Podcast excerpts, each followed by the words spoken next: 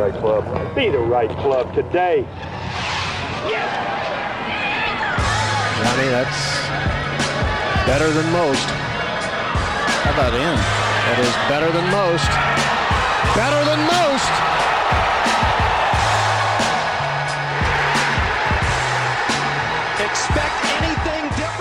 Ladies and gentlemen, welcome back to the No Laying Up podcast. Solly here. We are all remote because of a little bit of a vid scare that we are in the clear for. DJ Pie is here. Hello, DJ Pie. Welcome back to the, the world of the living, Solly. Ha- happy to have you, man. It's good to be back. It has been a uh, a tough week, getting a little stir crazy here in this old house, but we are officially negative as of this morning. Big Randy is here Did you from lose- the mountaintop. Right, so did you lose your smell or taste or anything? Nothing. No, just Oh, big big head cold. It was it was not fun You though. It was You didn't get the full experience. It was it was a little worse than I thought it would be. But Big Randy is here. Hello, Mr. Big. Hello, guys. Chris, welcome to um, the COVID survivors with DJ and I. And I agree with DJ. You didn't really get the full experience. We both lost our taste and smell for quite a while.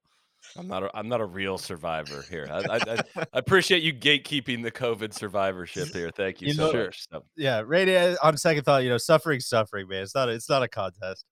Hey, I got one for you guys. Why don't you stick to sports, huh? Okay, why don't we, why don't we do that? All right. We are thrilled to announce with our friends at Callaway a limited edition collaboration, the No Laying Up branded Callaway Rogue ST three wood head cover. Hopefully, you saw these circulating on social media this past week. Tron and Neil feeling nostalgic for the glory days of high school golf with those big, big Bertha fuzzy head covers. They were all the rage. Haven't seen them around in a long time, so we decided to make our own with Callaway. The head cover is available for free when you purchase a Rogue ST3 wood while supplies last. All you got to do, go to CallawayGolf.com slash NLU. We're going to put the URL in the description show notes of this episode. You can pick and customize your Rogue ST3 wood.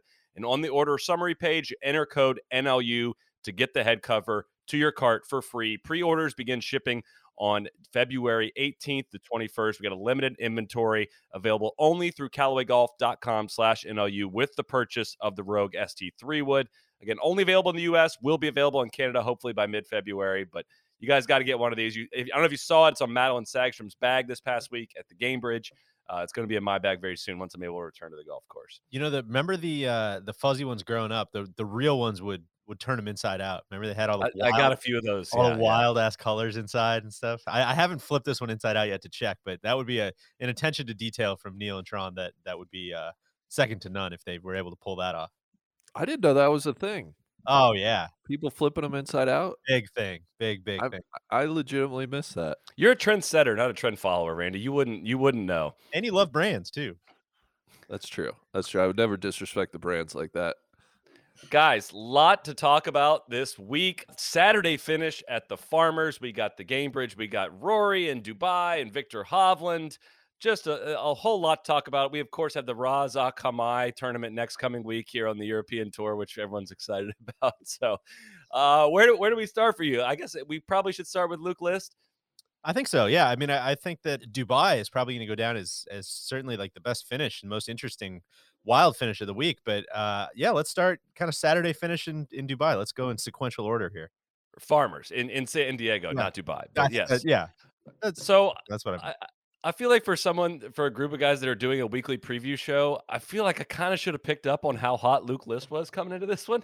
Kind of feel like that's that's on us as a group of five. He was coming T11, T10, T22 before this win. Had a T7 at the Zozo, a T17 at Sanderson Farms. He's number two in strokes gained tee to green on the PGA Tour so far this season, which I don't know if you guys heard this. We're about 25% of the way through the season now. It's not it's not early in the season if you may uh, think it is, but man, it, uh, it it seems like it's been a long time coming for Luke List, and uh, I don't know. I'm happy for him. That that was one of the coolest celebrations after the playoff that I've seen. Some people were giving him flack for not going and shaking Zalatoris' hand. Like, come on, let's have a little bit of fun. He ran to his family after winning his first PGA Tour event. Like, who doesn't love that? Come on. No, it was great. We had a, a friend of the program, friend of a friend, was was very pumped that they had gotten Luke List at fifty to one. I, I believe it was, and my gut reaction was like, "Oh my God, Luke List is only fifty to one." And then, uh, yeah, hearing hearing what you just rattled off is like, okay, I guess I've, he's been playing a lot better than I than I realized. I think it was more than that, wasn't it? Didn't it? Wasn't it like a bunch to? Wasn't it like it was like 200 to one? I thought. Oh, maybe it was. I think it was two hundred to one, and our friend may have bet fifty dollars. Gotcha. Yeah. It was it Yeah. was a big it was a big payoff, if you will. Uh, yeah, that'd have been a nice nugget to hit at, the, at this point. of the season. Feel like feel like he was trending a little bit more and should have been jumping off the page on our end. But we do not claim to be experts on any of the picks, as you might be able to tell. But Speak for yourself. I picked Viktor Hovland. Who could have possibly seen him to win his third in five events? How good was? Geez, man, I don't know where to start on the farmer stuff. How good was that third shot that Luke List hit into 18? That's like that's so impossible. I do, it, you know, we're gonna do some Torrey stuff here. On, uh, I do appreciate that, like we get that pin for the Sunday every That's year. right. We know we know exactly what it's gonna do, and like you, you've seen so many shots to it. You know, exa- w- when somebody lays up, you're like, oh well, he can't get to the pin from the rough. Like w- we have that much experience with that pin to know that, and he did it. Well, he, uh, I mean, he did it in regulation, and then did it in the playoff. Which the regulation shot out of the rough. I again, when he laid up in the rough, I was like, dude, this he's not ready to win. He's not. And then he pulled the old QB sneak on him. I mean, nobody saw it coming. He called his own number, pulled the QB sneak, ran in the putt, and every time he shows somebody that highlight, you know, for the rest of his life, you're gonna have to explain what Faldo's talking about. we we can get to Faldo. You know, I had to. Come on. Man, for all the bashing that that we and others have done on Torrey, I, I I'll eat a, a small serving of humble pie that I thought it was I thought it actually showed pretty great this week. I thought the pins were interesting. I thought it played really firm and it, it kind of was separating some some ball striking stuff. I mean, obviously balls were still kind of running through and you still had kind of the, you know, six inches into the rough chips on a lot of the holes and stuff like that. But you had to hit pretty proper shots, man, especially coming down the stretch into some of those par threes, into 15, into uh I mean obviously 18 is, you know, I don't know that it's like the best designed golf hole in the world, but it's literally always uh it's always fun to watch. It's just maybe part of that is like you said, just kind of knowledge based. Like you know, you've just seen seen it so many times that you have a, a ton of familiarity with it. But I don't know. It, honestly, it's it's very similar to the 18th at uh Dubai, right? Where it's like, hey man, the the challenge is pretty pretty cut and dried here. Like, can you clear the water and maybe make a three, or do you need to lay up and hit a good wedge? And uh, I enjoyed watching both holes immensely this week. I'll I'll echo that, DJ. For whatever reason, I thought Torrey just looked better than I can remember seeing it. And I want to give maybe a shout out to CBS for showing it in a much more interesting, uh, compelling light. I was impressed. I newfound like appreciation for the drive on 17. How, how... that hole has changed, and that ha- that hole has grown up big time. They've renovated that hole, brought the canyon in, and that's a pro golf hole now. Yeah, right. But just little stuff like that. Yeah, it was great surprise. It was like it was fun. It, it felt like okay, oh, all right, Torrey, I see you. I see you. Uh, like I could be down with this each year. Really proper par five on that back nine was that thirteen or fourteen? 13 that hole's a little a little i mean I, I mean it's ridiculous but it's also like on the PGA tour when they're hitting as far as they can it is at least interesting to see like oh my gosh Jon Rahm can't get there in two like that that makes it kind of interesting at least you know it's like i, I don't know what uh, uh yeah there's only so many defenses you can put up uh, eventually right? And it it sometimes they need to be a little on the side of absurd in order to to be a real par five these days. But I will say, man, it's just it, this is what just a little bit of firmness will do to a viewing experience, right? It made those greens come alive, and they I don't know if it was just the firmness or some special pin positions they had, but it was a it was a separate like some of the plateaus they used and some of the corners of those greens were true like. Dude, if you want to go for this, like you got a, a thimble you need to land this on and try to hold it up there. And it was fascinating to watch guys take that on, watch him kind of barely miss by a foot, and then it's spinning the wrong direction. Then it takes a slope away from it. There's some couple funnel pins out there, Randy. Can't believe you didn't get a shot in on some of those. There were some really gettable pins out there, but it makes makes the green shapes and formations actually come alive. Watching the ball roll, a little bit of suspense. Like, is it going to hold up there? That's so much more fun to watch than like a dart contest or you know a piece of shit putting putting contest week or something like that. So in that regard, like yeah, this this was the best viewing experience we've had to this point. Yes, are we hard on Torrey? I still think like I, I, I was really thinking about this a lot. I'm like, am I am I wrong? Are we the baddies here? Are we wrong on Torrey? And I'm extremely confident that we're not. I really do think the the difference is to the back nine Sunday viewer, like the guy that tunes in to watch the finish. Like Torrey almost always it like it delivers in some way, and it, it does contribute to that drama. Do I think it's like brilliant design? Of course not, but there are some good half par holes in there. There's a ton of shot value coming in. It's not it's not a putting contest. You got to hit it in the right spots. You got to hit the fairways. I just find narrow fairways, thick rough, and bunkers on both sides of the fairway extremely boring. It is a straight execution test, yes, but it provides some drama. It does. Now, for the people that watch the tournament from like Thursday or in this case Wednesday all the way through, the process of getting there is tough. Is tough viewing, and that is what a lot of people that are very into following golf. Uh, that's I that's where I think a lot of the core issues come from. I don't know what you guys think about that. No, I'm with you. I I would put myself in that very hardcore golf fan at least most weeks. Yeah, I wasn't really chomping at the bit to watch, you know, Wednesday, Thursday, Friday. I was I was flipping it on here and there, but it's it just kind of washes you washes over you after a while. It, really only gets and I think that's kind of I don't know the right way to say this, but I saw some good questions in there about like for such a quote unquote bad golf course, like why does it always, you know, seem to deliver at the end? I think part of that is probably because the leaderboard stays stays fairly bunched. I don't think anybody ever really like runs away at Torrey Pine. So whenever it's close, I mean, you could like we've said a thousand times that you be playing any golf course, and if it's close, you know, coming to the seventy second hole, like that's going to be fun to watch. So I think that's part of it. And then I think the other thing is like it's just one of those places that that once the tournament, like once the story starts to take shape, then you have all the scenery and you have all the familiarity with 18. You have a little bit of good variety on like 16's a, a kind of cool par three. 17's got a great cliff shot now, and then you've got 18 is very familiar, and you've got all these historic moments that have happened there and great highlights they can show. Yada yada yada. But yeah, watching somebody play like number four on Saturday Mm-hmm. morning, number uh, actually number four is like kind of a Four's cool, okay. but uh, God, I have such a vivid memory of watching number four. Have I told you guys this story? I'm sure I probably have. But watching Spencer Levin play that hole, oh God, he just uh, I forget who he was even paired with, and I forget honestly. Oh no, I know exactly what year this was. I think it was 2015.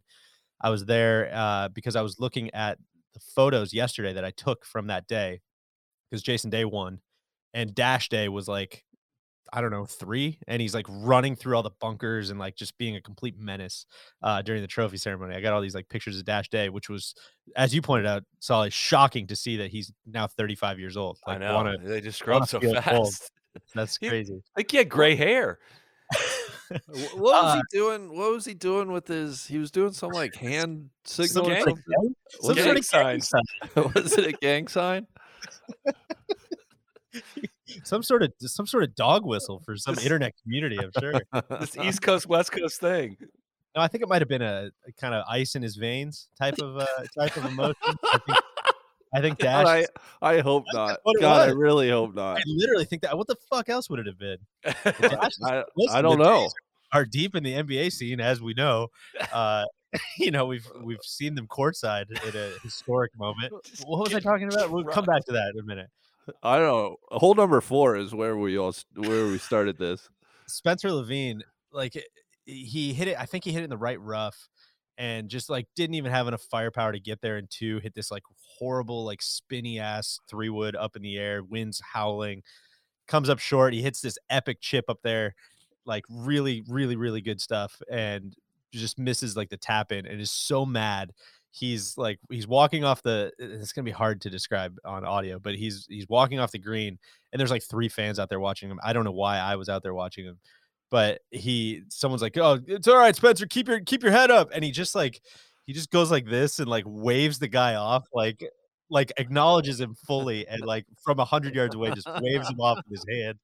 And then he walks. Uh, I think he like kicks his driver to the next tee, going to number five. And then I remember vividly he was playing with Jimmy Walker, and he just like he swings the next one at like I don't know, like 50%, like so just like doesn't even give a fuck. He's just so mad that he just made a bogey that he like doesn't even care. He hit, probably hits his drive like 230. Jimmy Walker outdrives him by 100 yards and then Spencer does not win the tournament. But it was a it was a very vivid memory that I have for some reason. Thank you for allowing me to share that. Anyways, as I was saying, Torrey, it's uh it's a mixed bag. Contains multitudes. It's also like it's long and narrow, so the stereotypical PGA Tour player is likely to succeed there, right? I mean, for all people that like it always gives you a great leaderboard. It's like, no, it gives you like the stereotypical PGA Tour leaderboard. Like the guys that hit it long and have all the strength are going to be up there, right? The fairways are too narrow to really actually even reward accuracy. There's no point in laying back and trying to find fairways. You're better off hitting it as hard as you can. That's why guys hit a ton of drivers, finding it in the rough and figuring it out. And that that part is again, I find boring, but like I said, I enjoy watching this tournament every year. I try to tell you the guys last week. I was like, get pumped. It's Farmers Week. It's going to be good. It's always good, and it delivered. That was that was tremendous viewing. I uh, I we can skip past Amsterdam for me too. I mean, I I think CBS is doing a really good job. I mean, like they're they're they're they're flowing better. They're catching the storylines. They're catching the action better. They've cut some fluff. The commercial load's still going to be the same, but man, it does really seem like they've improved to the point that my only real commentary is about Faldo, and that's just very obvious. So, should we do Zalatoris next? Yeah, can we start with Randy? Randy, what I gotta I gotta know what uh, a person of your uh, you know we we said up front that uh, you know suffering is suffering. Uh, you know it had to be weird for you to watch Zalatoris uh, with some of your past put- putting woes. For everyone that says uh, we these guys have never done it, they don't know what they're talking about. How can they provide experience? Let's go to Big Randy to tell us about Will Zalatoris. It's uh, yeah. It's, it's, I mean, suffering is noble, right? And and that where we should start. It's not good. It's not good. I would be very concerned if I were young Will or somebody in his camp. The arm lock grip he puts uh, like nothing about it looks comfortable. And even on some putts he was making, they don't look good. And he he's gonna have to figure like I don't. That's not the answer for him. I don't think he's gonna have to go to a different style, in my opinion. I can't believe he's not clawing. Honestly, I can't believe he's not clawing. I mean, I know He he's is, kind though, of. right. It's like It's eh, like not like really though. Law kind of right. Yeah, It's an arm lock strangle with like two fingers on, with his right hand, which is I don't know what that's really eliminating, but there seems to be a ton of right hand in it. I'm not an expert in it, but it is not pretty. I will say, I'm watching. I was watching some of the replay this morning, and from range, from long range, he had some really close calls. Man, he had some really good putts that just did not go in, and he didn't miss shorties on Sunday. He missed a bad shorty on Saturday that everybody saw, and I, I it's gonna I'm gonna see it for a long, long time. And I mean, obviously, the putt to win on 18, like for a PGA Tour player of his caliber, straight up the hill, like it just wasn't hit with any conviction. Like it just wasn't hit with a guy that is not thinking it, very much putting stroke. And uh, I, a lot of people are calling for him to come into the film room with Huber after you know what Huber audited this past week on our YouTube channel, and I, I I'd have to agree. Huber's gonna turn into one of those like uh, Facebook, YouTube, uh, like content moderators who just has to look at look at all that horrible footage all day and, and screen it. That's that's all these putting strokes he's gonna have to watch. It's gonna it's gonna absolutely ruin his psyche. So you have you have access to the stats. What what is um what was Zalatoris putting for the week? 64th out of 79 guys to make the cut in strokes gained putting. He missed seven birdies inside 17 feet on Saturday and shot 65. That's the thing, man. It's like it's a, it's a waste of a insanely crazy. good putting or ball striking week. Like he was just on fire, led the field in strokes gained approach, led the field in strokes gained tee to green. You know, even scrambled pretty good.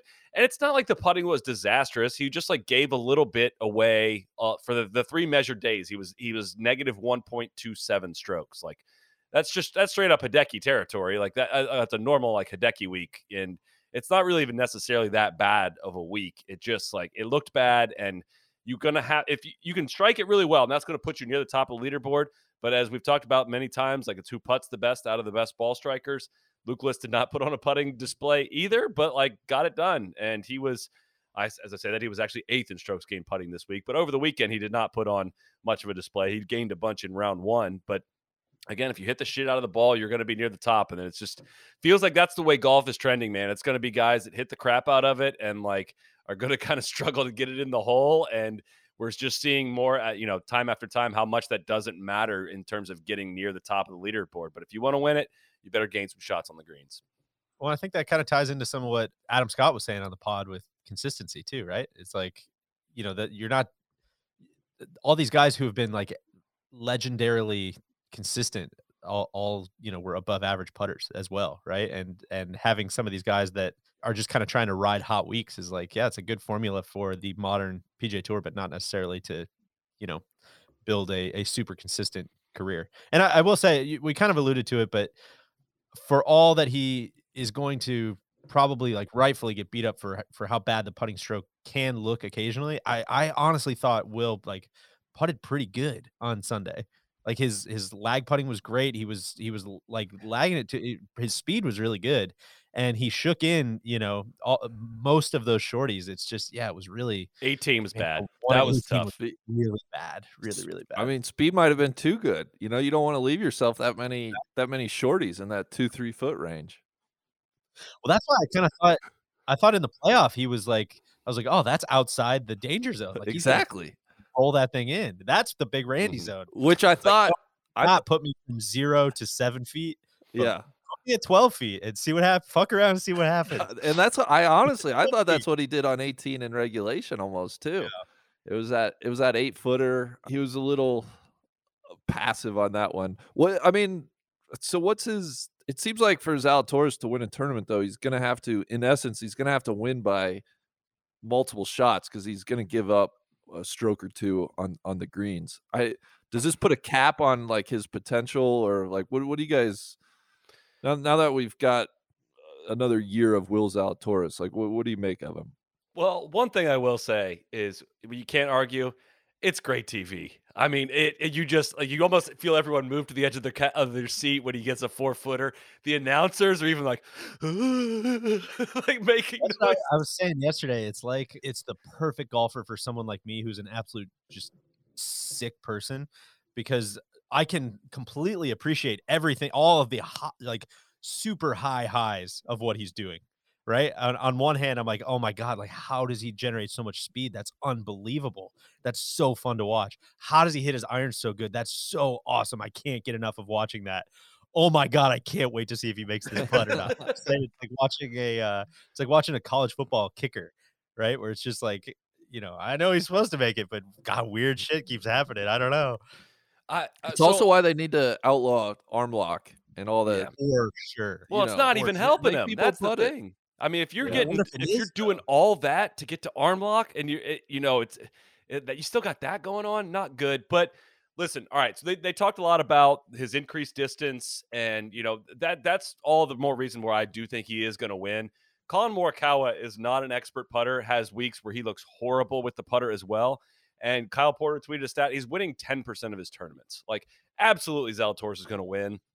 It's going to be fascinating to watch. He's going to have better putting weeks than this one. Like that happens. I don't know what you know. eh, You know, Poa can do weird things if you're not very confident on greens. Poa's not going to help the situation. I don't really recall anyone really putting great at Torrey Pines in, in the past. You know, it it just preaching a little bit of patience with it. I think uh, it's listen. It's going to be fun to to watch and make fun of on repeat. Yes, absolutely, of course. But I'm still buying Zalatoris. I do think like But I think to Randy's to Randy's point though, I mean, he was basically asking like, does it does it change the ceiling? And I think it 100% has to be yes, right? Like that, like Morikawa is in a different league putting wise compared to Zalatoris. At least it seems like, and I haven't totally looked that up, but that that's kind of the way it feels. And Morikawa still is like pushing, you know, number one in the world. I don't at, at the current clip, it man, it really doesn't seem like like it seems like I, I of- course agree. Like Will's for sure going to win and probably win, you know, an above average amount of times. But is he going to get to number one in the world? Is he going to win a bunch of majors? Like, I, I don't know that I would be betting on that. Watch, watching what we just watched. I, I, I'm with you there. I do think Morikawa peaks harder. Morikawa has weeks where he just like forgets that he's not a very good putter, and we really haven't seen that from Zalatoris yet. But their numbers are around the same. I mean, they're, they're but like look at Hideki, man. Like he wins a shitload, and I mean Zalatoris hits it that good. Like he he really oh, does. sure. and, and so I yeah, I do think it limit limits the ceiling, of course. But like I I, I think we're gonna. I don't know. I, I get. I'm halfway between this, right? Because I'm like, yeah, his ceiling's huge. He's young. He's just not that young. Like he's 25 and a half now. And like, yeah, it's only it's his whatever second season on the PGA Tour. First as a full time member, I think, because weird COVID stuff and all that and whatnot. But like at this point, I tweeted this out this past weekend, just looking at it, like Spieth had 11 wins by the age of like 23, and JT had nine by Zalatoris' current age. I think Rory had 13 worldwide wins at this point. Like, it's not like he's a young, blo- like blossoming player that we're we haven't seen the rest of. Like, we're probably looking at like what he probably is going to be, and it, it's it's time that he does win one. Yeah, I totally agree. He's what, like a year and a half younger than Rahm, right? Yeah, he's older than like- Morikawa and Hovland and all of that. So it, it's it's he's, he's in a weird zone. I don't know if we need to put him on Finau watch just yet, Randy. But for the guy that only loves wins, I'm surprised I have to make this take for you. I'd watch a putting contest between Finau and Zalatoris uh, For- yeah, for sure. Why for would you want to watch that? I don't want to watch that. because I'm because I'm sick. you know, my very amateur opinion, he looks super uncomfortable. He's got to find something that he's comfortable with. Because But I- I whatever he's doing now, it does not look comfortable. One thing that that I did have in mind, Randy. Remember when you used to be deep into uh, Hank Haney's radio show? You remember what everybody what what he would tell everybody who called in that had putting issues? Why, of course. I spent so much time listening to my old friend Hank diagnose putting woes. Do you want me to run through his whole checklist? yeah, please. I, well, it might only be two things, but he would he would ask him. People would call in. Hank, I got the yips, man. I can't make one. I can't. I can't make a three footer. I, I got the yips. And Hank would tell him, you know, first you got to figure out which hand the the yip is in. Right? Is it in your left hand or is it in your right hand? So you want to hit, you know, some some short putts one handed, which I would encourage young Will to do. And then, and, uh, and then once you figure that out, just quit the game. That's And that's once you- two. And well, once you figure that out, so I figured out mine, you know, for instance, is in my right hand. So that's why I went to the claw to, you know, move the position of my right hand. But Hank's Hank's nuclear option for anybody was just, oh well, you just got to putt left-handed. You got to have a total reset. Like you gotta you gotta completely switch it up. So I don't know, DJ. I, maybe we're. I don't think we take that off the table either for Zalatoris. No options are no options are off the table Yeah. at this point in these negotiations. This is a good one from Uh, when William Hardy on Twitter. He said, "Is it tour sauce or intensely amateur to feel hard done when you leave a putt to win short and misread it while having a stroke as solid and straight as wet spaghetti?" he did act great if you- way too shocked about that putt missing. Man, he didn't get it to the you- hole. You should have blamed it on. You should have blamed it on Torrey. Would have been would have been good. Uh, the one thing I, I- will say about Will, and I think you you kind of pointed this out on Twitter as well, Solly, is like I'm I'm absolutely rooting for him. Like he seems like an awesome guy, and I love watching him. And I know it's kind of fun to poke fun at the at the putting stuff, but man, it's it's it's interesting. He's he's very uh he's a three dimensional person out there, and I I can't wait to keep watching him the rest of the season. I hope he continues to get involved with the majors. Dude, any player that makes you feel things when you watch him, sign me up, man. And I, you could tell on Twitter. It's unfortunately like he's kind of lost the plot on Twitter. It seems like, and he's going to be known for this. He could he could have positive strokes gained putting for the next thirty weeks, and people are still going to talk about the the missed putt on on Saturday. But uh, he he seems to have lost the plot, but he does make people feel some things. It is going to be interesting to see how he uh how he handles it. But I'm perusing the bottom of the shots gained putting standings on PGAtour.com. You guys want to? That's a bleak. That's a bleak cellar down there. there's an You guys wanna- interesting name down there. I know, I know. Of course, our our good friend Louis Oosthuizen, which honestly might, you know, I think if that that could be an interesting That's just, Zalatoris for, comp. thi- that's just for this season, though, Be right? careful for with sample season. size here, because Yeah, there's He literally was like number one last year. There's year. not Okay. many. I, I was saying talking about Luke List is down there too. If if you That was like 208 Yeah. or something, right? Well, I really wanted to crowbar in one of the best putters in the world is currently ranked 201st. oh god, Is it the uh, the actor from that farmers commercial that kept being on? yeah, and 19 rounds too. I don't know what's a, an appropriate sample, but I mean, he's one of the best Not a lot of putters in the world. that's a huge. That's that was a huge takeaway for me from the week too. Yeah, that's that's definitely worthy of the top thirty minutes of this show, Randy. That's that's definitely fair play by you. That's that's not dirty at all. Well, Finau's 210th. and, uh, Disgusting. I'm our old friend, mic.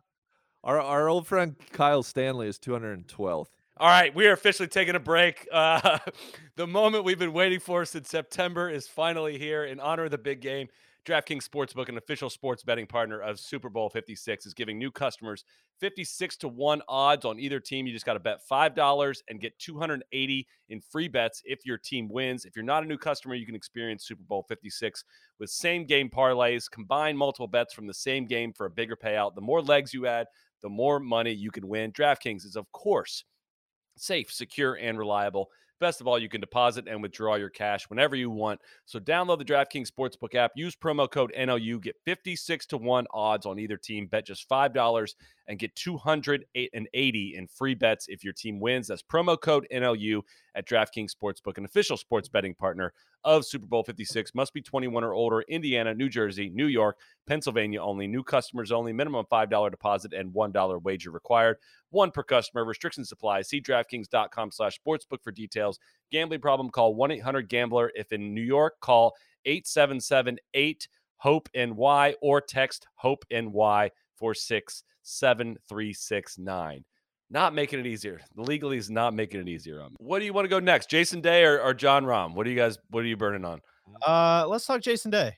I think that that was uh, I don't know what if you want to kind of just start with biggest takeaway for me, but I I think biggest reaction I had is just a, a nostalgic reminder of like watching that guy's putting stroke. Coming off the conversation we just had, is like man, watching that guy looks like he's going to make every single thing he looks at, and it, it was uh I wouldn't say I'm like the, the biggest Jason Day fan in the whole entire world, but he uh it was it was fun to have a little pop of of nostalgia and then also to remember that he's like the same age as me. So that made me feel kind of weird.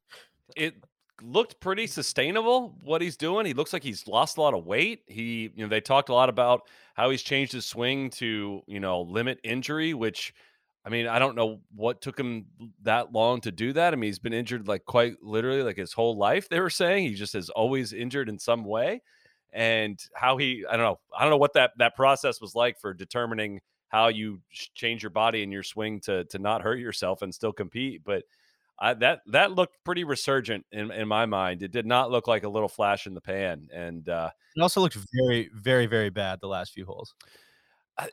It, it, was last three holes after he hold out for freaking it's eagle on 15. 68, 68, 69, like really good holes. Uh, three really bad holes coming in. It, it was not pretty, but like those final few holes, like you got to hit the shots. And he, yeah, he didn't hit the shots coming in. I do honestly think it is like hard to gather yourself after a hole out like that. You know, I, I think your emotions get super amped, and uh, I, you know you vault yourself into a tie for the lead. And my big takeaway is not the last few holes for him. It's very much like, dude, this this is probably a story we're going to need to be following. And also, just going and looking like at his data golf page, and like they got a great tool on there where you can look up players' current profile in terms of their driving distance, accuracy, putting, approach play, and compare it to any year in their past. And if you go back to like 2015 of what that guy's profile looked like, a bomber could put the lights out and hit the shit out of his irons. Like, oh my God, was that guy good? And I feel like eh, we even yeah. we we maybe don't talk enough about how good Jason Day was in his prime. For sure. No, it was it was outrageous that that season that he had. I mean, he was just like heads and shoulders better than everybody else.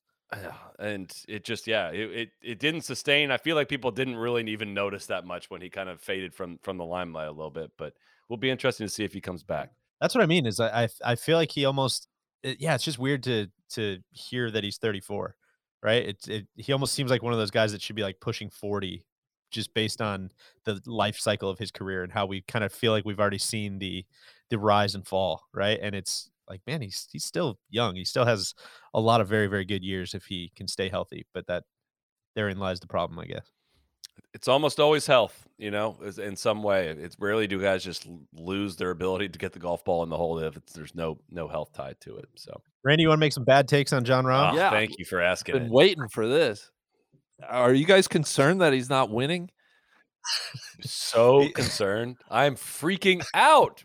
Randy, I can't even I, contain myself. I mean, at what point do we need to start to be a little concerned? Randy, let me let me ask you this: Did you see Kyle Porter's tweet on the winning percentages of the top ten players in the world? How how frequently they win?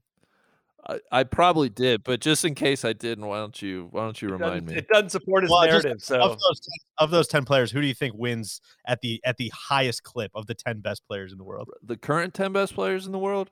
Current 10 best players Jon Rahm, Collin Morikawa, Patrick Cantlay, Dustin Johnson, Viktor Hovland, JT, Xander, Rory, Bryson, Hideki. Is this world? Is this hold on? Is this worldwide wins? Uh, this is worldwide. Oh, see, take uh, take it away. I, I knew uh, this is such an ironclad case, and you're just going to lawyer me. Stupid ass. I'm guessing. Rahm. I'm guessing Rahm has the the Ra- highest. Rahm wins at nine nine point eight percent of his starts. Morikawa next best at nine percent. I think Rahm. So- I think Rahm gets a little fat over you know across the pond. God, his wins over there are so good. Though. I, I I was just gonna gather this because I you know uh, it's the DP World Tour Championship he's won twice, which are good fields. They uh, the the Hero World Challenge is one of I don't know if that's counted in his wins, but that's one of his biggest OWGR achievements. The Dubai Duty Free Irish Open that he won in 2017 was also a very solid field that was worth 48 points. So it's not like scraping the bottom of the barrel of of like the the cheap and easy OWGR points on the on the Dude Perfect World Tour. Uh, he got couple Spanish Opens. Some Spanish. he- The two Irish Opens he's won are worth more than like his career builder on the PGA Tour in terms of field strength. He has a BMW PGA champion. No, he doesn't. Sorry, Randy. Do you have anything to say for yourself? I, well, listen, uh, I, some of this is tongue in cheek, but at a certain point, I would like to see him win a little bit more, right? Like you go back to he, he obviously won the US Open last year, and before that, his last win was August 2020. You know, for as good as he is, like let's let's finish a few more. Come on, come on, Big John, let's finish a couple. Only pushback, and I know you're you're being slightly tongue in cheek here, but going back to the the Adam Scott consistency thing that I was talking about, he he strikes me as and Soly, I'll I'll offer. I think we're brothers in arms in this conversation, so I'll offer you a uh, a sacrifice When it when it's to- to convenient for you, not for the Finau case. really hit me with the Finau thing. If you think Finau's a you know comparable player to Jon Rahm, I would love to have that Yeah, that's ex- that's well. But exactly what I said. Yeah, thank you for repeating that for me. point being, I I do I get it. I get the the Finau frustration. It's again, it's a bit tongue in cheek and just kind of funny to talk about, but. He's a victim of his own success, right? Like when you see him on the leaderboards all the time, of course you're thinking about, you know, well, why doesn't he win more? Why doesn't he win more? Nobody says about Patrick Cantlay. I mean, I guess they kind of have, but it's just easy when, when he doesn't have those weeks or when he's not relevant. Like it's just easy to forget about him. But Rahm is just up there every fucking week. So when he doesn't win every week, it just keeps burrowing this stupid brain worms deeper into people's heads that he somehow like isn't a closer or something. He's won like 13 times. Only only once since September 2020. You know, What about the COVID one? our our It's always helped, isn't it? I mean, I, I think, listen, if you want to compare Jon Rahm to every other PGA Tour player, I, I think what you just said is very fair, right? I, I think where I would love to compare him and wh- what gets me most excited is like when we talk about being the best player in the world and, uh, you know, is he like this generation's best player? Is he one of the top one, two, three best players? Uh, You want to compare his winning percentage against the other top 10 players in the world? but that's the thing. I, I mean, yeah, but it doesn't not- feel like he's winning 27. enough. well, no, he's he's 27. Uh, sorry, what'd you? I mean, what'd you say about like Spieth and and Thomas at that age? Like he just hasn't won as much as other guys. I mean, he's And got what? I- how many worldwide? it's not his, it's not historically prolific of a, of a winning clip. I, I get that, but it's also like head and shoulders the like he's by so far of a measure the best player in the game by whatever measure I think you want to choose. I mean, I got 12 worldwide like between the Dude Perfect World Tour and the PGA Tour, 12 wins for Rahm at age 26, 27. I mean, that's a lot. And as a as a citizen of the world like yourself, Randy, I thought you would show a little bit more respect for some of these worldwide wins. Yeah. He could stay around and beat up the, you know, he could beat up the U.S. tour if he wanted, but he's he's getting out. He's he's trying to grow the game. in Randy's And I will say, this is news his- to him. no, one of his PGA Tour wins was a partner event too, which you know I think we got to hang an Oh, now you're on that. fishing. Now you're just fishing. He probably could have won that by himself, though. Now you're just fishing. I, It's- I, I, What, what do you think the outlook is? Uh, so, what I my takeaway from yesterday was in order, I, I think, or descending order, or whatever. Whatever. My top takeaway was not the Zalatoris or Luke List thing. It was like, man, that looked like as bad as Rahm could possibly play, and he finished one shot out of a playoff. Like he he just, I know we keep saying this over and over and over, but he just seems like he is ready and poised to just like severely fuck people. Well, that, many and that's what I'm saying. He's got to start because he, he's looked that way for the better part of the last year. Well, many people are calling him the buoy because he doesn't sink, right? I, I see a lot of people on social media saying that, and that's like definitely a I think people are taking to social it's a media. thing now. People just keep calling him the buoy, and uh, I, I, I'm I'm down with it. I'll, I'll, think we let that happen. Um, I do think there's a great question we got from Dom Brow Brian. He said Rahm has played so well over the past year, but only has a couple wins to show for it. Yeah, just the 12 wins. Uh, Spieth had a monster first half of 2021, according to Strokes. no, Game, hold on, hold on, one hold on. Valero. Are the day are the days of guys winning five plus tournaments a year over? Do we overrate wins? Well, all those you need to gather European wins happened at least a few years ago. Like his last one was 2019 over on Correct. the Dude Perfect tour. So I, I Sure. think the question was like, listen, he was clearly the best player in the world all of 2021. Yeah.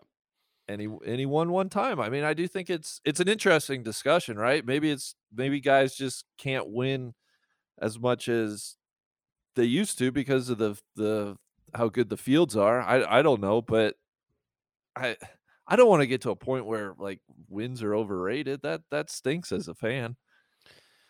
I I just think the landscape changes more and more every year. It just gets a little bit diluted. It, uh, inflation's we, we're seeing inflation live in in action here, right? I mean, you know, what was a, do- a dollar last year is not worth the same as a dollar this year. It it is just like it, it it's insane. I know we keep saying it, the more this game gets homogenized and becomes this driving distance and trackman thing, like it guys are just going to get closer and closer and closer together and it's going to be harder and harder to separate yourself. The consistency is truly amazing it just is going to be that hard to rack up five wins in a year. It really is. And look, there's some, it is a special skill to get out in front and run and like add on birdies when you are two shots clear. I agree. That's like a different thing. It's not, you know, just playing great golf is not, you know, it's it's just very boring to be like, yeah, he's very good. He shouldn't he shouldn't win. I I, I get it. Like he is that talented. He is a different level and you know it, it, it's a he, he's not shown that special skill to just like pull the dj of like dude no one's getting within six of me this week I, i'm not to get involved in the mathematical you know stuff that goes on in close golf tournaments like no one's getting me and that is like the final frontier for rahm i think so Well said. which like, might Well be an said. I- unreasonable expectation though like you could be the best player in the world and still not just run out and have weeks where you just dunk on people because it does feel like maybe it is a mental thing that he does need to like calm the fuck down in these golf tournaments and just be like not get so visibly upset at like very normal things that happen on a golf course like john we all lip out putts like there are putts that you hit towards the hole that uh, might not go in and you have to be able to come to terms on that. that get there's a competitive nature of that but there also is just like an understanding of the world is not out to get you. It is not that shocking when you lip out a putt. You like you have done this so many times you should understand the chances of a putt barely missing are pretty good when you hit one. You can't let like your entire composure degrade because of it. There there was something like speaking of just like players that make you feel something there was there was something truly awesome about watching him be like visibly furious on thursday uh when he was 13 under par through two rounds. Just, slam, just slamming clubs absolutely like at his wits end he's 13 under par. But you know what's funny that was what's What's funny is Rob will pull this He- after the interview. You know, he's like, you know, it, it obviously wasn't my best, but you know, we we we got a, a decent score out of it. And then like later in a different interview, somebody asked him and was like, you know, like it wasn't your best out there, and he's like, well, oh, it wasn't that bad. I mean, like, come on, like I shot. si-" he like will he'll take little slights if you even like intimate, like, yeah, you didn't play your best out there. And he's like, well, it's not like I shot eighty out there. Just just just watch Okay, I'll fucking Yeah. play you. You want to go play? he's got this little edge to him. And I listen, we we're I, he he thinks we're very hard on him on social media. I love all the outbursts. Like I'm gonna post them all. I think they're great. It makes you feel something when you watch that guy. I like rooting for him. I'm a Rahm fan. Um, but uh, yeah, he's that's what I think. Maybe rounding it out, just a fun leaderboard this week of like, uh, you know, uh, th- there's so many leaderboards where I'm just truly numb, like feeling nothing. Yeah. Especially once we get into kind of the dog days of of summer. But it was, it was cool to see like Luke List trying to break through. It's cool to see Zalatoris trying to hang on on the back nine with you know his weird ass putter. Cool to see Rahm on the edge of exploding. Cool to see Jason Day back. Fun to see Justin Rose hit in the water on 18. Like lots of there's just a lot of good stuff. Very very fun day of golf yesterday, which maybe speaks to you know I, I don't know how much of that was also the the Saturday finish. But I don't know if you guys want to talk Let's about do that. that. please. I mean, it's a huge deal. It really is. And there's a great article I shared on Twitter from the San Diego Union Tribune uh, talking about. And I, I guess I I did not remember this this way or how it all usually plays out. But this being a week's, uh, you know, the NFL adding an extra week is what slid everything. Farmers used to sit in this cozy little spot in between conference championships and the Super Bowl and this kind of caused a little bit of a, a, panic on their end. If you may say, if you read the article, it's a great article talking with their CEO Jeff Dailey, who kind of seems awesome. I don't want to get too far on the CEO train, but like I got I got some nice things to say about Jeff Dailey. One, just like thinking outside the box on getting this done, and all of the the you know we I've said this when it happened. Like this is not a simple thing to just slide a tournament up a day. They lose the pro am. TV schedules change. And like that article does a great job just detailing out all of the things that they had to consider, which, you know, one of them was it was presented as a as a choice at first. Do you want to go Wednesday through Saturday or do you go to NBC and keep the Thursday through Sunday format?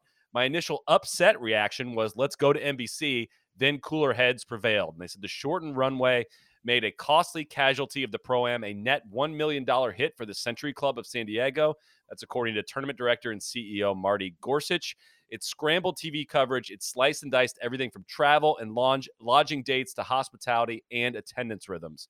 And in a blink, everything became risky and uncharted golf water. Um, and like, I, I think it, I hope it worked out for him. I hope the ratings worked out. I think that it sounds like there's some serious momentum here for for this event to stay in that spot and hopefully even force some change in some earlier January events. What do you guys think? Loved it. Obviously, I I really enjoyed it. I'm looking forward to you know we're we're taping this, which we can talk about later, but we're we're taping this kind of midday Sunday here, so we're we're gonna tack on some other LPGA stuff on the end of it. But it'll be nice to actually you know sit and be able to watch football like like anybody else. I'm I'm excited about that.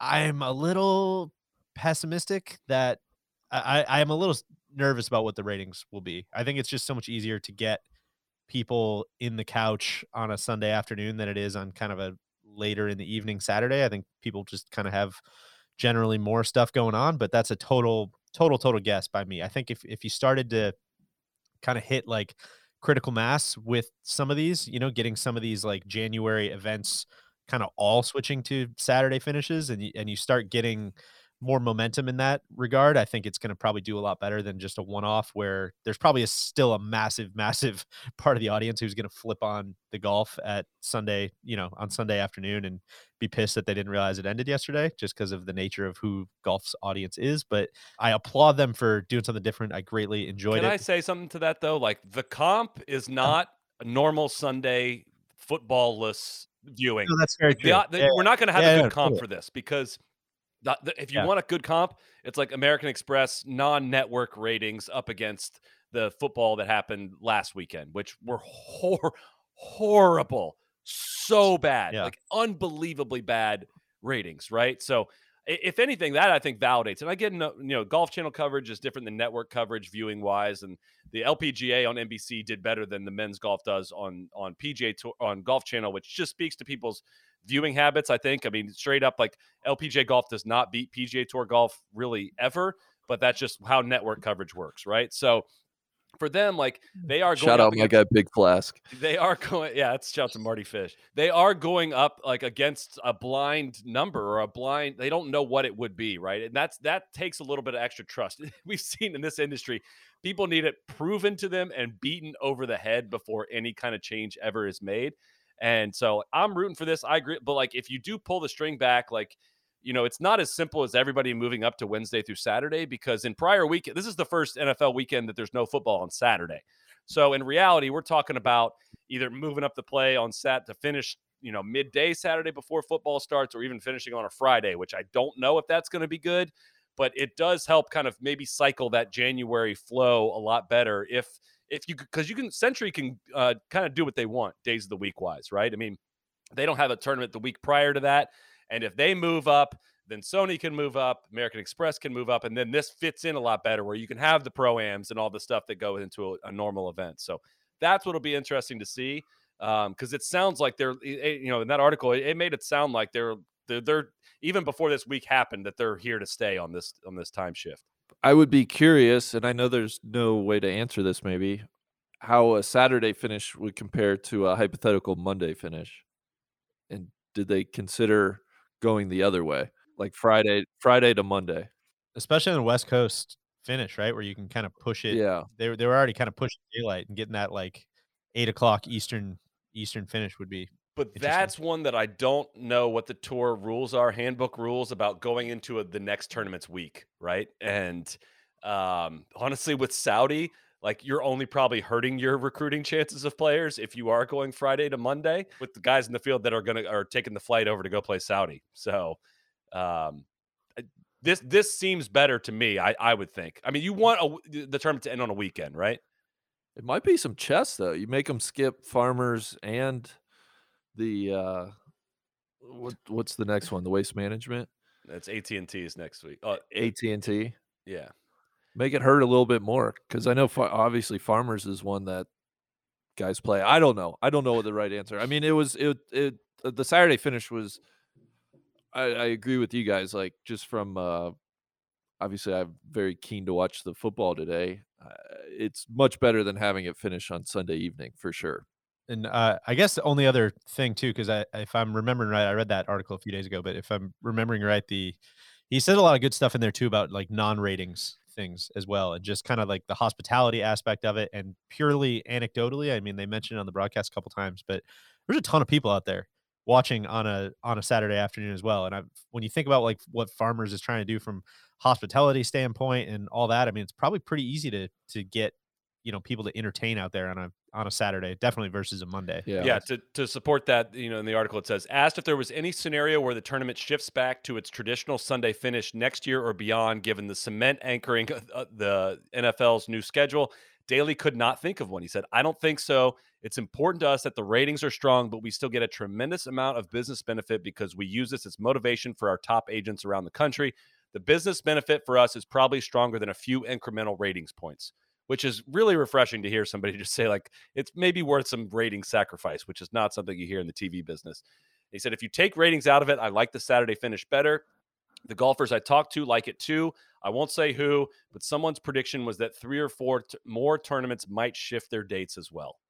So that's very much a watch this space situation because it, it, I just think it makes less and less sense as time goes on for the PGA Tour to start their season or their year or whatever going up against NFL football, which is only further in, uh, you know encroaching on the uh, on the the new year calendar. So need to figure out the wraparound portion of the season because I that's where I think they should get creative, not necessarily ending on Saturday or Sunday, looking into that, you know, maybe a Monday finish or because I, I think that's where they have some room to be creative and and have tournaments kind of experiment with with what might work and that's where I think it's the answer is going to be network. Like you, I don't think you want to be on network during the day on a weekday. Like it just that's just not how the network programming works. They do sports really mostly is focused on the weekends, and everyone talks about how important the actual network coverage is. Um, CBS, NBC, for ratings. So that that'd be my guess as to why not. And then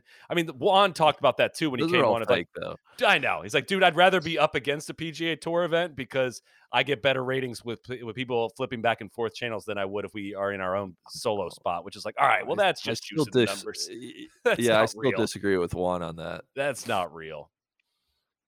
I, I think another aspect of this too is kind of this disconnect of trying to make 50 how, however many 48 whatever the number of tournaments is as like equal events on the PGA Tour, sure. right? When you're trying to make the Palm Springs event and Riviera, you're trying to give them the same treatment. Like that's just it's not going to happen. Well, there's 50 you extra know? points at, at, Riviera, so 50 extra FedEx. Totally, which that's true. I guess every fan does just think about that when they flip it on. Uh, but yeah, that that's part of it too. Is like you know clearing out Palm Springs to finish on a Monday or a Wednesday or something like that, it would be so much easier to do if you could kind of treat these tournaments a little bit more realistically as far as what they are and, and kind of their standing in the game. Again, that was kind of something uh, people should really go listen to the Adam Scott interview, but that was kind of something he was alluding to as well, right? Where it's like you can't have this many tournaments and have them all mean the same Yeah. thing to people. Like, what are we doing? Well, and I was going to say, uh, piggybacking on our Rahm conversation, I think it, it golf suffers doubly in that if you're not going to have people that are capable of winning four or five times a year and really being dominant, you, you're just hurting the product too. Where it's like, yeah, man, who knows who's going to win this week? Uh, it could literally be anybody. Like that's uh, it's compelling for like a very little time, and then over the long run, uh, you just need some guys to separate and show how great they are week to week. That's a very good point, and it just kind of waters down like eh, to the original question that the person on Twitter, or email, or whatever that was asked. It's like, do we overrate wins? It's like, man, it, it doesn't help when we're trying to make all these wins feel equal as Yeah. well. Trying to treat Hudson Swafford, I think Hudson Swafford won last week, right? At Palm Springs, trying to treat that the same as like a Masters win or a Riviera win or you know a, a even a WGC win or a playoff win, like all these things trying to be the same is just yeah, that's that's where it starts to get to like, whoa, you know, Rahm just like hasn't won enough. It's like, yeah, but ah, like look at look at what's going on. Look at the big picture here. Well, and it's also, I mean, this is not a shot at the broadcasters, but like you can't keep track of all this stuff. Like they had Luke List's hometown wrong. He hasn't lived where they said he lived for like years. They said Aaron Rai has, this is from our friend Ben Coley. He said Aaron Rai has uh, six European Tour wins. It's actually two. Uh, and he took down Ian Poulter in a playoff at the Scottish Open.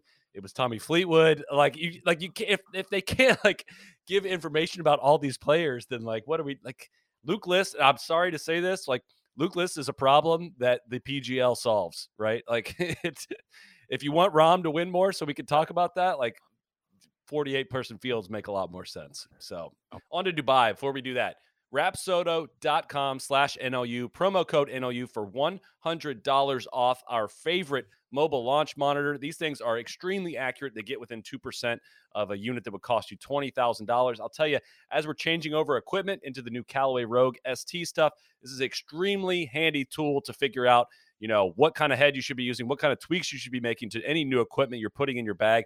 The rapsodo mobile launch monitor app automatically tracks stats and stores video with shot tracer. It helps club gapping helps understand the true distances for each club. It gives you immediate feedback and data. It creates a better practice environment keeps you from mindlessly hitting balls. I'll go hit some balls find myself just kind of my mind wandering and i'll just get it out just to make sure like i'm i'm at least checking in to see how far i'm hitting nine irons how far i'm hitting eight uh, eight irons what how consistent my speed is. It's extremely portable case is about the size of a rangefinder you can use it indoor and outdoor $100 off they're like $500 to begin with these are unbelievable deal can't believe everyone doesn't have one rapsodo.com slash nlu promo code nlu Looking forward to breaking mine out later today. Get, keeping keeping I'm, I'm excited to see you back in, in the golf game Yeah, what, what are you That's doing? what I said out of out of respect out of respect for my future competitors. I don't want any videos. any Why are you videos. doing this? You know, Randy, it's that's a that's an interesting question, and it's one I don't necessarily have the answer. First of all, what I will say, uh, my wife, shout out to my wife, Justine, uh, is catching a little bit of the golf bug Oh. as well. So it's just been a fucking blast going out to the range with her, trying to figure some stuff out, figuring out what's going on with her swing, figuring out what's going on with my swing, going and playing. It's just been, mm-hmm. you know, it's it's hasn't been very recreationally fun for a while. It's kind of felt like work for a little bit. And I feel like I'm I'm kind of on the other side of that. It's just been a that's legitimately exciting like we, we haven't like played golf as a group yeah. in so long like we don't we don't do that anymore I know. exactly. No, and that's what, and yeah, we don't have to go on a whole. You listen to the trap drop. All, very oftentimes when we're going to the golf courses, it's like there's a bunch of cameras. You got to figure out what's going on. Are the batteries charged? Who's mic'd up? Is that mic track rolling? Oh my God, is that group behind us going to catch up to us? Yeah, it's just it's not a very fun way to play golf. And so I think, yeah, I probably OD'd on that that type of golf for a little while. And so I'm trying to trying to reach shock the system, Randy. And also my Lord and Savior, uh, Kawamura Of course. Japan. I've been deep Of in his course. Instagram and uh, I've been completely rebuilding my swing. Got a playing lesson, playing lessons with the pro with Justin Huber this week. Uh, I, I'm much like Rahm. I think I'm, I'm positioned to fuck people up in 2022. It's gonna. I'll play anybody in America right now as a 7.0 handicap. well speaking of, of fucking people well of course you will yeah speaking of fucking people up why don't you take us to the desert where viktor hovland wins in a playoff over our guy dick bland Oh man, great stuff. I, I won't pretend to have watched it live. Caught it up on uh, DVR this morning. Viktor Hovland starts the day six back, finishes birdie eagle birdie, which is decent uh, to uh, post twelve under. Bl- Blandy, excellent little plodding his way down the 18th, little three shot par five.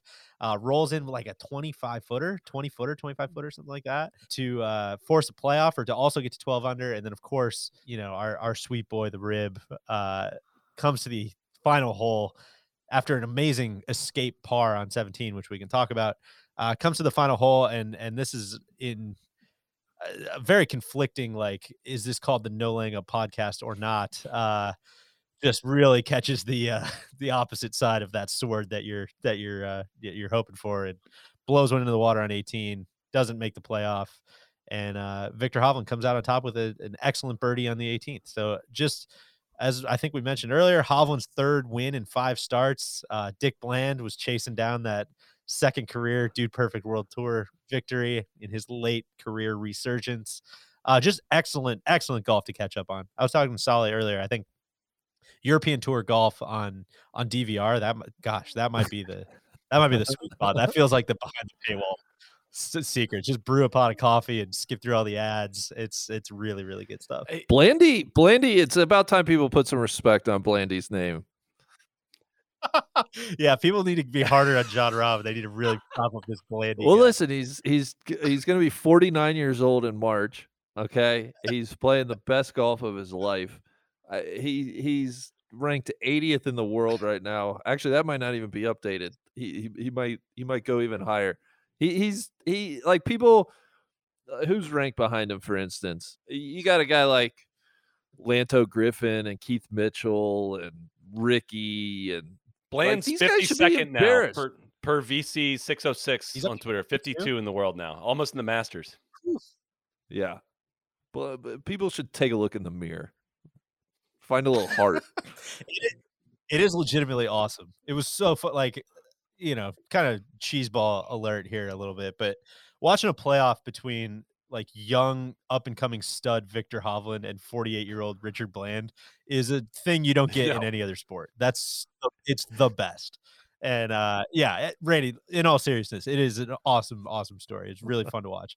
Also cool that his, you know, his swing coach is on the broadcast, kind of a, a Paul Casey, uh, Peter Kostis, maybe a little less polarizing on on both sides uh, of that equation example, but it's just it was a, a real, real delight when the Euro Tour hits. Man, it's it's such a good It, watch. it's wild. It's probably fair to say of any golfers in the top 52 in the world, the most physically limited is probably Richard Bland, right? And like to watch the most physically limited player among those players finish birdie birdie and to watch Rory finish par bogey to miss the playoff by one is like that is gut wrenching. That is tough, man. that's a that's kind of a normal sport example.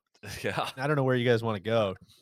Do we want to talk about the rib? Do we want to talk about People Uh, people seem the most fired up about the rib. I mean, Hovland seems to be fulfilling his destiny, which is to be uh, truly one of the best players in the world. He's now third ranked player in the world, which also maybe maybe the most likable player in the top ten? Like, what an awesome player Yes. to watch. so Rory, Rory or stoned Rory, where, where would you prefer to start, Deej? Uh, I don't have too much more to add on on Stoned Rory. That is Viktor Hovland. Uh, just in that, I mean, it's he went out and got it. He needed to shoot a, a crazy low round, and he went out and did it. Started the day six back and shot six under. Right, and uh, it it's just.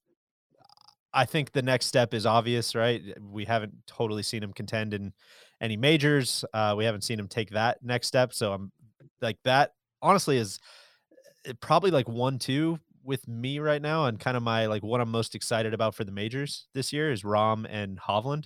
I think seeing if Rahm can truly like hit the afterburners and and knock off a couple and seeing if Hovland can get in the mix because I think that would be like truly awesome to watch and I think he's going to make so many freaking fans. I think uh, that that's a prediction. I think he's going to have like he's going to have some mic'd up uh some mic'd up moment or something where he just completely wins over everybody in the world and on a on a really huge stage.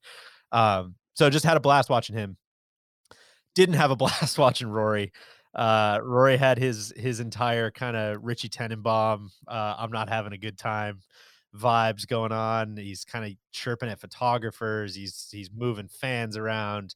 The uh I don't know how closely you watch it this morning, Soly, but the the uh as he's hitting the ball out of the bush on 17, he's he's like kind of shouting at fans like you don't understand like this can go fucking anywhere. That's an actual Uh, quote too. The, the F Bobby threw in there. Yeah. 16 he's he's you know trying to hit a wedge in the middle of the green he's got a photographer snapping in his backswing he had some choice words for him uh and then basically kind of gets out of of 17's a drivable par 4 uh he hit driver and pulled it way left in this bush hacked out of the bush which was like kind of an edge of your seat moment which was it was very like is this this doesn't seem like it's going to go great uh plays actually a great little pitch out kind of back to the grass and then hits an unbelievable chip shot to stone dead and makes makes par. And then he's sitting there waiting on 18, waiting, waiting, waiting. And I guess kind of the decision of the week will be whether he should have hit, you know, driver or or three wood on the the reachable par five, the 18th. I don't know. This is where I always feel like such a fraud where I'm like, what a fucking idiot, man. He should have hit driver. It's like he's Rory McIlroy. Like he, you know, he he has uh, far more information than I do standing on that tee box. Uh, a lot of the commentators, like in the moment, seemed very comfortable with the decision. Like they kind of were predicting that he was going to hit three wood because there's a pond that if he if he leaves one out to the right a little bit and kind of juices one, it's it kind of brings the water into play on the tee ball. So he lays back with a three wood, hits it in in the fairway, and has like two sixty seven, I think, and then just like truly an awful, awful three wood. I don't know if he was trying to take something He off of it. I don't I don't know what the time. deal It just was bad, Yes. bad vibe. But I, uh, the individual decision to hit three wood off the tee, I don't think I would scrutinize that tightly if it didn't come with this whole this this concept he's come up with for the current year. And I know we've alluded to it, you know, in the previous weeks, but haven't really read the actual quotes. because he said, I think the fairways hit stat is always a big one for me. If I can hit the ball in the fairway 60% of the time with how far that I hit it, I'm going to create a lot of opportunities for myself. The more opportunities you give yourself, you know, the putts will fall, blah, blah, blah. He said, again, that goal of hitting more fairways, it means maybe throttling back and hitting three wood a little more often or hitting clubs that are maybe not as aggressive off tees and just putting yourself in the fairway. Maybe just being a little bit more measured and a controlled golfer. I'll certainly pick and choose my spots where I can take advantage of the driver and hit it. But the best player of the last 30 years, Tiger, he picked and chose where he hit driver, and he played a very, very controlled game. It didn't work out too badly for him. I'll get to why I think that quote is troublesome, but I think trying to eliminate the big miss off the tee, those destructive shots where you make doubles from, rein that in a little bit, and get more effective with scoring clubs. All right, Rory, your greatest skill is your ability to drive the golf ball. It is. So again, the individual decision to hit three wood over driver, like I think that there's reason there on that 18th tee, but this whole mindset is not vibing for me. Like you can't, you don't have Tiger's iron play and putting. Tiger's approach play is the best we've ever seen in the game, and also he was like the best putter. Like that is a lethal combo to be like, all right, Tiger said.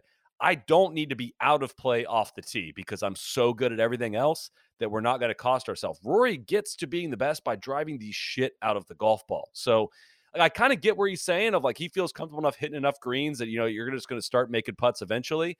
But like, dude, now you don't realize the effect of getting 25 yards closer to the green, how much that is actually affecting your approach play because an average shot from 125 is better than a good one from 150. And like that plays out over the course of a tournament in great numbers. It really, really does add up. So through that lens, I have an issue with him pulling three wood because it seems to be like a conscious decision for him. And if it's going to put you 266 out with the risk of hitting it in the water, it's hard not to be like, dude, yeah, you had a chance to take on more risk off the tee. And if you don't drive it great and you still got to avoid the water off the tee, whatever. If you don't drive it great, you can still lay it up and hit a wedge on, but you got to put yourself in a great place to get on in two. And he did not do that. That was yeah, just seeing Hovland in the in the playoff having 230 instead of 270 is like such a God, it's just such a big difference, especially when you know you're. Now, I'm not advocating that like man, maybe just lay it up and hit a wedge in there close from 80 yards, but he was tied rather than you know rather than needing to you know he wasn't trailing which which was Right. just a weird a weird kind of sequence of events all all the way around and i i think the again this is where i i you know kind of proceed with caution and feel like a bit of a fraud because it's like he of course he is a very smart very like uh, intelligent golfer who has a ton of great information at his disposal and a great a bunch of great people around him but yeah when i heard those quotes man it was hard to not feel exactly like what you just said where it's like yo, uh, it's a true like the the why not both gif of you know, yo, what if you just like remained the best driver in the world and and improve the scoring clubs? Like, why do those two things need to be like mutually exclusive, man? This this doesn't this doesn't make a ton of sense. Which to me, it either seems like uh, total conjecture here, but it either seems to be telegraphing like, is he losing a ton of confidence in his driver? Or is he losing a ton of confidence in improving his wedges? Like, is he at the end of his rope in improving his wedges and is almost more like, oh, no, no, no. But like, what if I think the answer is actually like not to have to hit as many wedges? Like, what if I just, you know, leaned into hitting more fairways and hitting more irons? Like, that'd be much easier than, you know, keep trying to solve this wedge problem that I've been trying to solve for five, six years. So I, I don't know, man. The whole thing is just, it, it's, it was really it was a sincere bummer to watch. All the happiness that that Hovland and and Randy's guy Blandy uh ended up bringing me eventually. The yeah, the Richie Tenenbaum uh everything sucks act down those last three holes was was not fun to watch. It does not does not telegraph great things and on the- the horizon. And this is where, like, I get, I truly do get the feeling of like this, what he's saying probably feels better to him, right? And if the numbers didn't scream something totally different, I could be like, you know, if that's what you're feeling, like, don't do something you're not comfortable with, right? But what you're telling me you're not comfortable with is like sheltering your the best club in your bag, and that like. If, if if you if I'm auditing what you're saying right now, like that's that's not a, that doesn't sound like a good strategy, and that should you know if I if I if I'm getting ready to hit a shot and I'm like, all right, yeah, I'm gonna to a caddy, I'm gonna punch it through that hole, I'm gonna fade it, and then like I'm gonna hook it as it gets near the green, and then use that slope, and it's gonna feed. It's like, dude, if I said that out loud, it's like, fuck, okay, this is a bad strategy. I should not do that. And that's almost kind of like what I hear. Like when, when you say that out loud, you should be like, ah, you know what? As I say that, I don't know if modeling my okay approach play, okay putting, and comparing it to like the greatest ever while diluting my best skill is the best way towards me winning a lot. I don't think that's probably right. That's what that's what I me mean. the Is like stick. it's not like he's not smart enough to know that or figure that out.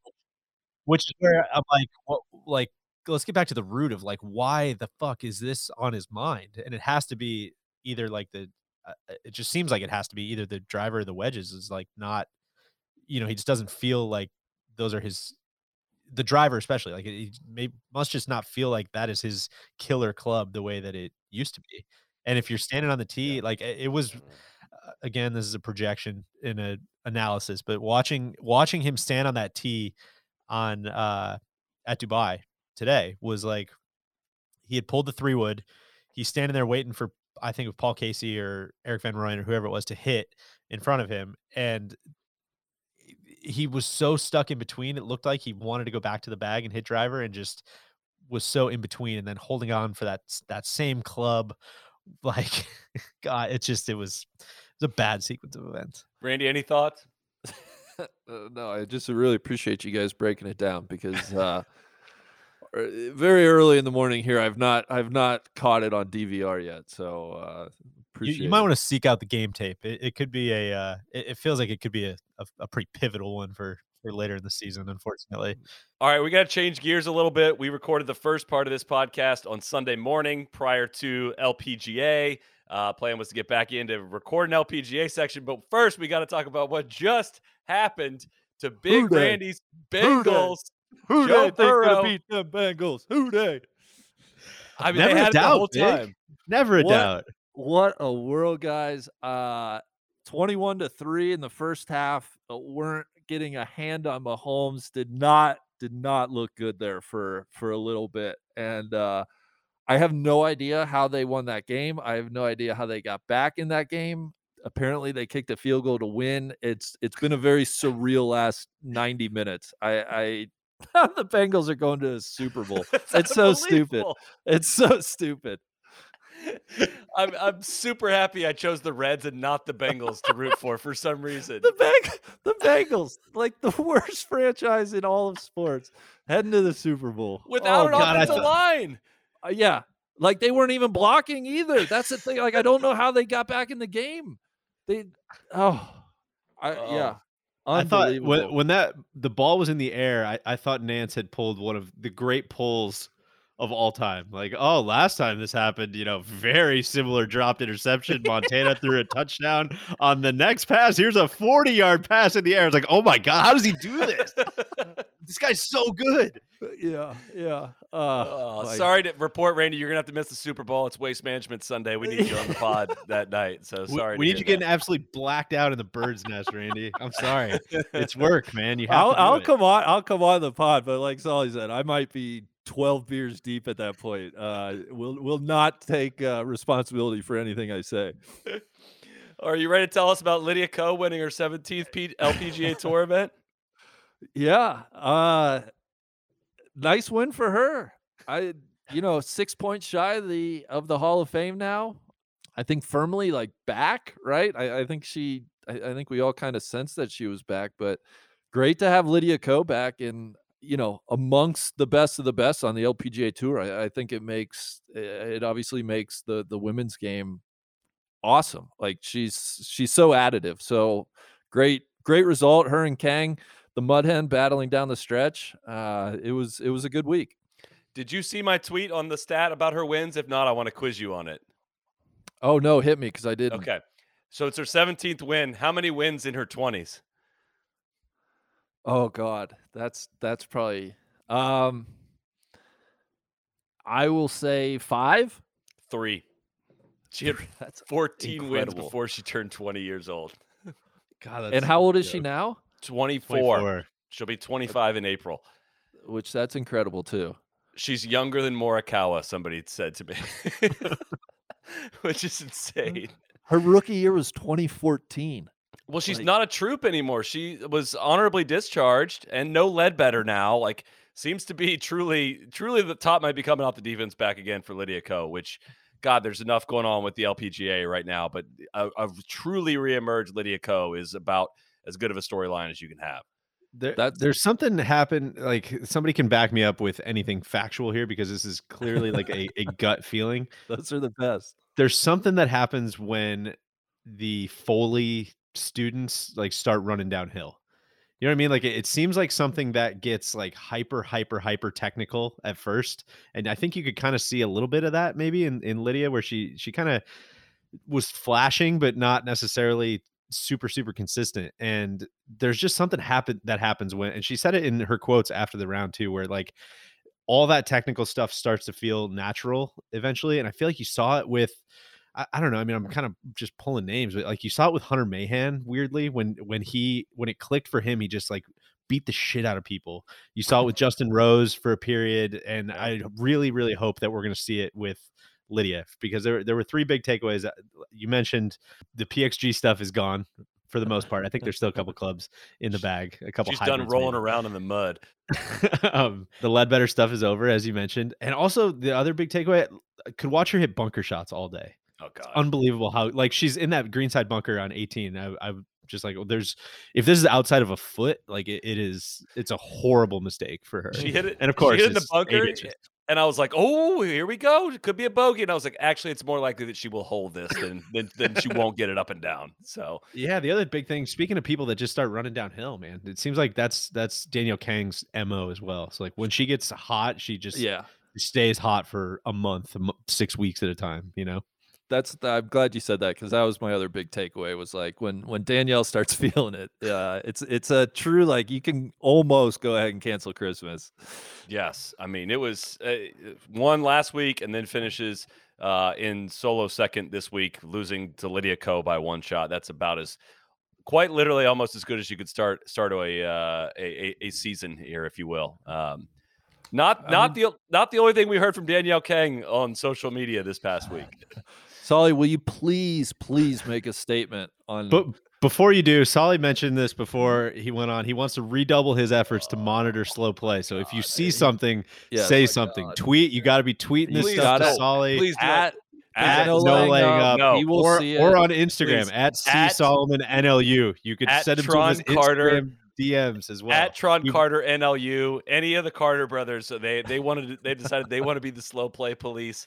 I am so I'm out. I'm done. I can't do it. I can't do it. Take it away. I want nothing to do with auditing slow play anymore. I don't know if that's consistent with takes I've had in the past. I obviously disagree with slow play. I'm just out on like this super righteous, like, you have to police everyone's time and call out everyone for it. And if not, you are playing favorites and it is totally unfair. I'm out. Take it all away. Take well, it all away. You're in bed with the LPGA, so For I sure. mean, we, we all know that. I think For sure. you know everybody knows you draw a second pretty hefty salary from the LPGA, so it makes sense that you won't you won't call out every instance of this. I uh, and I, uh I hope it changes. here's my official stance. All right. So, uh, like, of course, the Danielle Kang video that was circulating Saturday looks awful. It took her a minute and 20 seconds to hit a putt. Okay. Like, I, of course, that looks bad. Who needs to say that? Like, honestly, who needs, who, like, oh, come on, Saul. You got to admit that that looks bad. You need me to say that? Like, of course it does. Okay. I was watching the Gainbridge all day on Saturday, had it on. I've had COVID. I've had nothing else to do. I've been sitting here watching golf. And Forbid, it mate. was insane conditions wind blowing every single hole, leaves blowing across lines. In professional golf, when the wind blows like that, it takes a long time. Okay. It does. And also in professional golf, when you don't have anywhere to go, there's no reason to play fast. Okay. If she hadn't gotten into the putt a minute and 20 seconds into it, I would feel differently about the fact that she backed off a putt. Like that happens when you stand over a putt and you get a gust of wind and there's leaves blowing across your line. Like you can back off a putt. That's okay. When you're in the last group, there is no hurry. There's no rule. Like everyone keeps like they got to enforce the rules. Like Tron keeps saying you got to enforce the rules. That's not the rule. If you're in position, that's not the rule. There is an in position timing thing in the LPGA Tour. It's like a two page long rule, hmm. and that is the point where I'm out. I'm unsubscribed. Like take it away. I don't want to do this. Like I just don't care. And you can't pretend You to care. Like you can't. Like you you can't like it's a social media clout. CPG's doing his thing. I'm not mad at him. I'm mad at everyone else that's like, you have got to make a stand for this. This is your responsibilities, not the LPGA Tour officials. It is your responsibility. You got to admit that video didn't look good.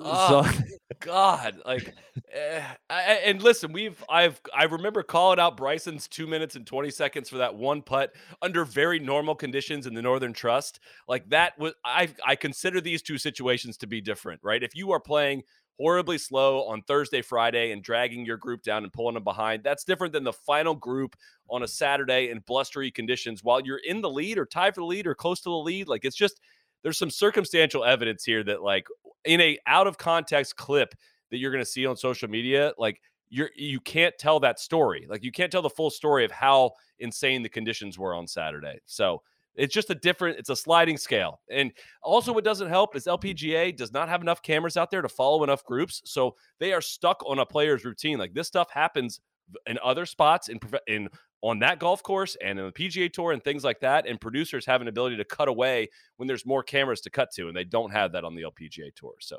like, listen, I'll go on a limb here. I will admit the video looked bad, Randy. Okay, I'll admit it to you. Okay, I'll be brave and I'll, I will say that to you. Thank you, thank But- you, thank you.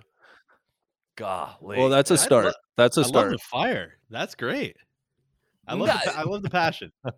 I'm so anti-passionate about it, though. I'm only passionate about not being passionate about it. Okay, like Look at how much I don't care. I don't. I don't look how much I don't care.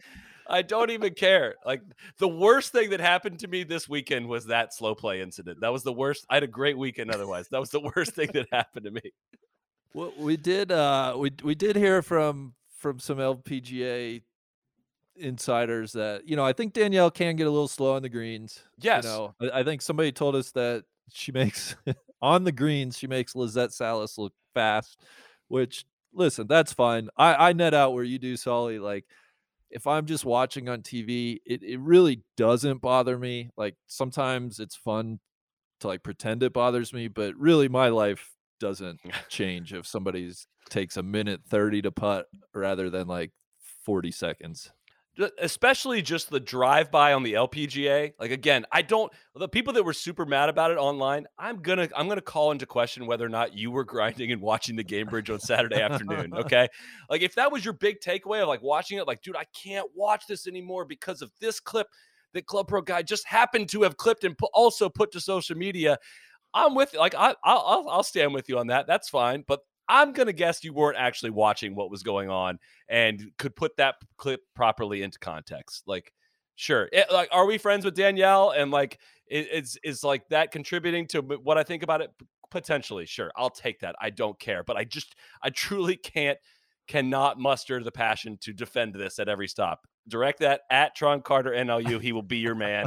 He will call out every instance of slow play, but please don't let him get away with not calling out a single one. Because if you call out one, you got to call him out all. That's the rule on Twitter, apparently. TC was on a heater this weekend up in Charleston, or else he would have been all over it. No, he was watching the Gainbridge on Saturday too. I'm sure. Yes. God, take it away. Take it all away. I don't want it. Well, in in more positive news, uh, it was it was thrilling. Much, uh, you know, similar to what we were kind of saying about the farmers. It was it was a, a truly thrilling uh, mix of players uh, atop. I had a blast, kind of watching the watching the final round this afternoon was really fun, flipping back and forth between that and the game, and uh, a lot of you know Danielle and Lydia obviously are are great, but having Celine Yuka. Boutier up there and having Yuka Sasso up there, it's just just a good mix of players. LPGA is in in a good spot to uh to have a big season. I, I'm I'm really looking forward to watching a lot more this year. I, I totally agree. I, I think you know one one thing that I need to get a little information on, if anybody listening knows. So Yuka Sasso won the U.S. Open and burst onto the scene playing under the Philippines flag, and she has changed to Japan now. And at first, I thought that was maybe just like the LPGA website had gotten something wrong, but I see on the Rolex rank the Rolex rankings website they have her under the Japan flag now. So very curious. I, I know she's like Filipino and Japanese. I, I'm just curious. I've not heard why she made that decision to play for Japan now. Um, but yeah, looking at the top 10, DJ, to your point, like Nelly Korda, 23 years old, Jin Young Ko's 26, ranked second in the world, Lydia Ko, 24, uh, you know, Yuka Sasso. Sorry, if I may, Randy, I looked this up earlier as to why this may this is the case. So Yeah, why? she held both Japanese and Filipino citizenship, but was obliged to renounce one of her two citizenships by the time she turns 22 years old in 2023. So, as per Japanese nationality law. So, in Mm. November 2021, Sasso announced her intention to keep her Japanese citizenship and had completed the process by January 2022. That's a that's a, I know that's a also- coup for the Japanese. I, I was gonna say, I think you know, I know she signed with Callaway as well, and it's possible Tron was filling her in on the fact that the Callaway Japan stuff is absolute fire, and and maybe she now gets access to that. So I, I I know this spoils the upcoming racial draft in the Chappelle show that, that I'm sure is, is coming up. But yeah, the Japanese have recruited Yuka Sasso. Uh, you know, I mean, to honestly, team. that's that's that's a It's great. maybe the closest we've seen. yeah, I mean, way to way to that seal the way to seal the the uh, the deal there. Uh, It leaves it leaves Bianca Pagdanganan as the only, well, not the only, but I guess the most well known now uh, Filipino women's golfer. I'm pu- so she's solo third for Yuka this week, and then finished uh, sixth last week. She might have T three this week actually. No, she's solo third this week, yeah, and sixth last week. So a hot start to uh, to her season. Uh, Again, I've She's- called this one She's twenty. future world number one. Two. I'm saying Yuka Sasso. I'm, I'm saying yeah, it, yeah, saying she's, it right here. she's Twenty years old. Uh, she's she's quite good, I think. So that's that's the analysis you come here for. You print that. You quote me on that. Uh, any other news uh, to get to this week? The Symetra Tour has become the Epson Tour. Minimum purses are raised to 200,000. Player entry fees are lowered by 10% per tournament. Not only that, the yearly Epson Tour Ambassador program that officially launches in 2022 will grant $10,000 to each of the 2021 Epson Tour graduates to help aid their move to the LPGA Tour. This seems like a great move to be celebrated all around. The living is is tough out there on the uh, what was the Symetra Tour, and this is a, a a move that should be widely celebrated in golf. Yeah, and I just want to maybe take a second to to pause and kind of give some some thoughts and prayers to uh, some of the PGA Tour guys who are not going to get that money. I know. The uh, Webb Simpsons, Brandt Snedekers of the world. Um, you know, thinking about those guys this week as the as the women's game continues to get a little more uh, a little more dough funneled their way. It's going to be. It- I don't know if the flight, yeah, over to Saudi has Wi-Fi or not, and they've read that this report yet. But uh, uh, when, when they do, they're going to be really upset about how this plays out.